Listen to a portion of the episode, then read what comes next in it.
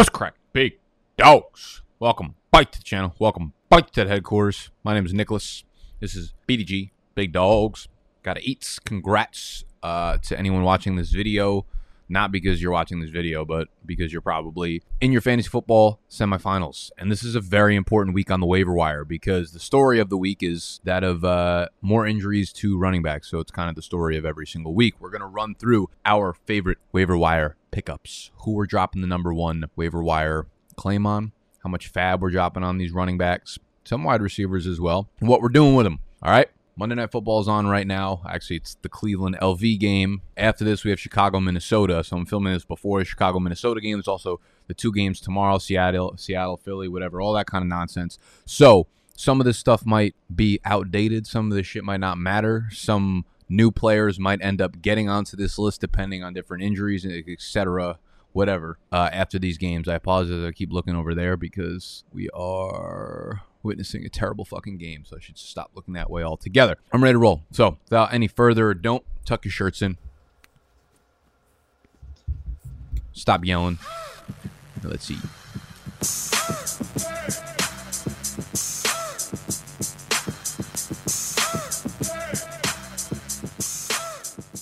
As always, we have our exclusive waiver wire FAAB guidance article up on the site. If you want to become a big dog member, bdge.store forward slash community. Get him, Nick Mullens. Kill him. Oh, only fucking thing you're killing is the people on the sidelines. Those Herod throws. Okay, we have our chart up on the websites, okay, where it ranks every player, it ranks them in terms of their waiver wire rank, where you would pick them up relative to the other players of their position, relative to everybody on the list. Now, I have Antonio Brown as the number one player this week. I realize that he's not going to be available in most leagues. But on the off chance that someone had dropped him last week because they're like, ah, we don't think he's going to make it back, or the team's not going to welcome him back, that is when you pounce on him because Antonio Brown right now is set up to be Tom Brady number one target because both Chris Godwin, who is out for a long time, he's got the torn ACL, Mike Evans dealing with a hamstring injury, who uh, they said is actually possibly suiting up next week. I would err on the side of caution and say that it's probably not going to happen. But you take away Godwin, Evans, and Leonard Fournette. At this point in the season, those are three probably top pass catchers in terms of targets. Don't really have the numbers. Maybe Gronk is there over Fournette, but maybe not. But you you rip out those three guys and you leave Antonio Brown there. So he's my number one waiver wire guy. They get Carolina and the New York Jets over the next two weeks, which means he has a great matchup. And the guy behind him on this list, the number two ranked running back, but more likely the number one overall player to pick up this week of the guys that are likely available on your waiver is Mr. Ronald McDonald Jones. Leonard Fournette is going to be out one to two weeks, likely the remainder of your fantasy playoffs. And again, they get Carolina and the New York Jets. This is Ronald Jones's backfield. Gio Bernard is also out. Ke'Shawn Vaughn is Ke'Shawn Vaughn, which means Ronald Jones is going to be a 20 touch back behind a great offensive line and behind pretty great quarterback. All right. We've seen what Leonard Fournette has done. Bruce Arians came out and said this is his backfield. We expect Ronald Jones to do what Leonard Fournette did for us down the stretch last year. If I can remind you, I would, but I can't because I don't remember the numbers. But I remember it being.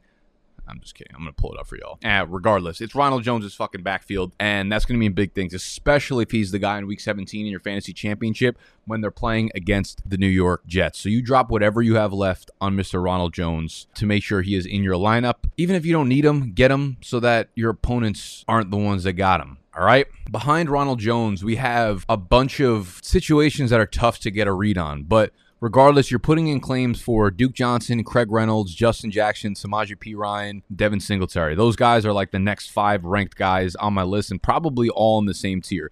Duke Johnson absolutely explodes on Sunday. Goes like 22 for 107, catches a pass as well. Set career highs across the board, gets into the end zone twice. This was with Myles Gaskin and Salvon Ahmed on the COVID list, ended up getting off the COVID list for this game, but playing minimal snaps. Uh, Myles Gaskin did get 10 carries for 54 yards, but was wildly uninvolved compared to Duke Johnson. You have to ask yourself, given that performance, that was the best performance by a running back, by a Miami running back all season, came against the New York Jets what happens here. Problem I have this is I, I still think it's going to be some sort of a committee. I don't think Duke Johnson takes that workhorse role, and even if he does, they got to they got to play against the Saints. They got to play against Tennessee the week after that. So two very very tough run defenses. Maybe this is a situation where I'm just thinking about this too hard, and Duke Johnson just went out there and balled, and now he's going to be the guy, and he's going to continue balling, which is why he's number three on this list. I think he deserves it after that after that performance, but I'd still be cautious. Like you're still going to be a little bit cautious about Duke Johnson because there are red flags there. Craig Reynolds, y'all know I love this motherfucker. D'Andre Swift, might be back at practice this week. Jamaal Williams already returning from the COVID list. They said they activated him off the COVID list, so he's probably playing next week. I still think this is probably Craig Reynolds' backfield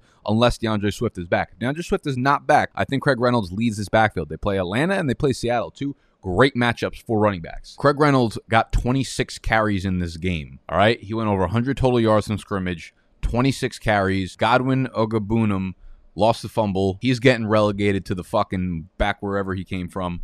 Craig Reynolds is the guy in Detroit, man, and he looks really fucking good. And now he gets to do it against teams that are not really good. So I like Craig Reynolds a lot, man, personally. Justin Jackson's right under him on this list he makes the list because Austin Ekeler just got put on the COVID list. Austin Ekeler definitely, we don't need to argue about it. Austin Ekeler's ass is vaccinated 1000% positive. Don't know that for a fact, but I know for a fact. He can very much come back. I don't really even understand the new rules anymore. I'm just uh, of the mindset that, like, basically anyone who's vaccinated can come back, like, if they want to. That's really, like, how it's working in my brain now. They just straight up just changed the rules last week so that everybody can play again. So, Chargers playing Sunday. I would say there's a decent chance that Ekeler gets back, but if he doesn't, it's Justin Jackson's backfield because he was the one who came in when Ekeler was a little bit banged up last week, or he came into the game less than 100%. So they split carries. He actually out carried Austin Ekeler. He's a better pass catcher than Josh Kelley. Not a very fucking high bar right there. But they play Houston this week, all right? And Justin Jackson is the guy in the backfield there, man. He's going to have a very, very, very good game, man. I don't think that means Joshua Kelley can't be picked up either because it's probably a lot of carries to go around in the backfield. And Josh, Cal- uh, Josh Kelley might as well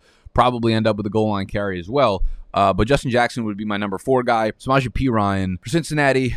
Joe Mixon thing's a little weird. Injures the ankle, looks a little bit serious, but supposedly he was back on the field for the last snap of the game when they just kneeled it. So I, I don't know. It, it, if he was seriously injured, I don't think he would be back out there. Maybe just felt like he fucking earned that way. Because you didn't, Joe. You didn't help them fucking win the game whatsoever. So you shouldn't have earned that fucking kneel down. But regardless, he has an ankle sprain, more likely day to day than anything serious or long term. But it's possible that they sit him. Samaje Perine would be the next guy up. He's shown fucking pass catching prowess in this backfield. They play Baltimore. That's a tough run defense, though. So I'm not like super high on P. Ryan, and Mixon's injury is not that serious. So I'm not going to go nutty about Mr. Perine. Uh, Devin Singletary, we all knew what he did against the Panthers this weekend 22 carries, 86 yards. First time, like, someone's getting a real workload here. They're giving Zach Moss healthy scratches. They are not giving the ball to Matt Breida, so he's the guy in the backfield, but that has never really worked out for any Buffalo running back, no matter, you know, who it is or how many carries they get. It's not something that stays consistent. So they play New England. I'm not excited to get him into my lineup immediately, but if he gets the usage again, then you can use him in week 17 against Atlanta. All right. And some of the wide receivers that we still love up in this bench. Amon-Ra St. Brown, obviously, he should not really be unowned in your league, but if he is, then uh, he's a very, very much priority pickup. He gets Atlanta and then Seattle. He's basically Hunter Renfrow in a Detroit uniform, which makes him hideous. But he's putting up basically the same numbers, man 11, 11 targets, 10 targets, 11 targets. It's like game after game after game with TJ Hockenson out. They need players over the middle of the field to get those targets, and it's been him. Uh, Breshad Perriman, I really, really like with Chris Godwin and Mike Evans and Leonard Fournette out. So I think he becomes like their wide receiver two behind Antonio Brown. Gabriel Davis also should not be unowned. He blasted off this week 75 yards, two touchdown catches with Emmanuel Sanders out. I think that will continue to be the case there. And that's really it for high profile guys. If you want to see the rest of the list, you can catch that again, bdge.store forward slash community. If you enjoyed the video, make sure you hit the thumbs up button. Make sure you subscribe to the channel. If you are new, let me know what video you want to see for tomorrow. Tomorrow, this point in the season, you know, I don't want to do next year's drafts. I can't do any trade target stuff. Let me know what videos you want to see in the middle of the week for the next two weeks. Maybe I can do streaming defenses for this week and next week, or players to pick up before the weekend. Like we probably would have hit Ronald Jones and Craig Reynolds this week if we did that. But that's it, man. So I'm out of here. Good luck on the waiver wire.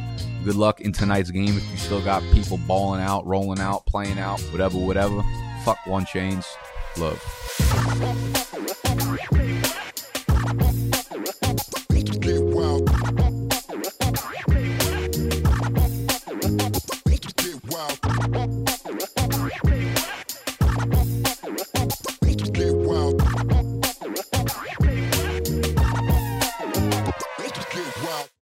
This is the story of the one. As a maintenance engineer, he hears things differently. To the untrained ear, everything on his shop floor might sound fine, but he can hear gears grinding or a belt slipping. So he steps in to fix the problem at hand before it gets out of hand. And he knows Grainger's got the right product he needs to get the job done, which is music to his ears. Call, clickgrainger.com, or just stop by. Grainger, for the ones who get it done. When you need mealtime inspiration, it's worth shopping Kroger, where you'll find over 30,000 mouthwatering choices that excite your inner foodie. And no matter what tasty choice you make, you'll enjoy our everyday low prices, plus extra ways to save, like digital coupons worth over $600 each week. You can also save up to $1 off per gallon at the pump with fuel points. More savings and more inspiring flavors make shopping Kroger worth it every time. Kroger, fresh for everyone. Fuel restrictions apply.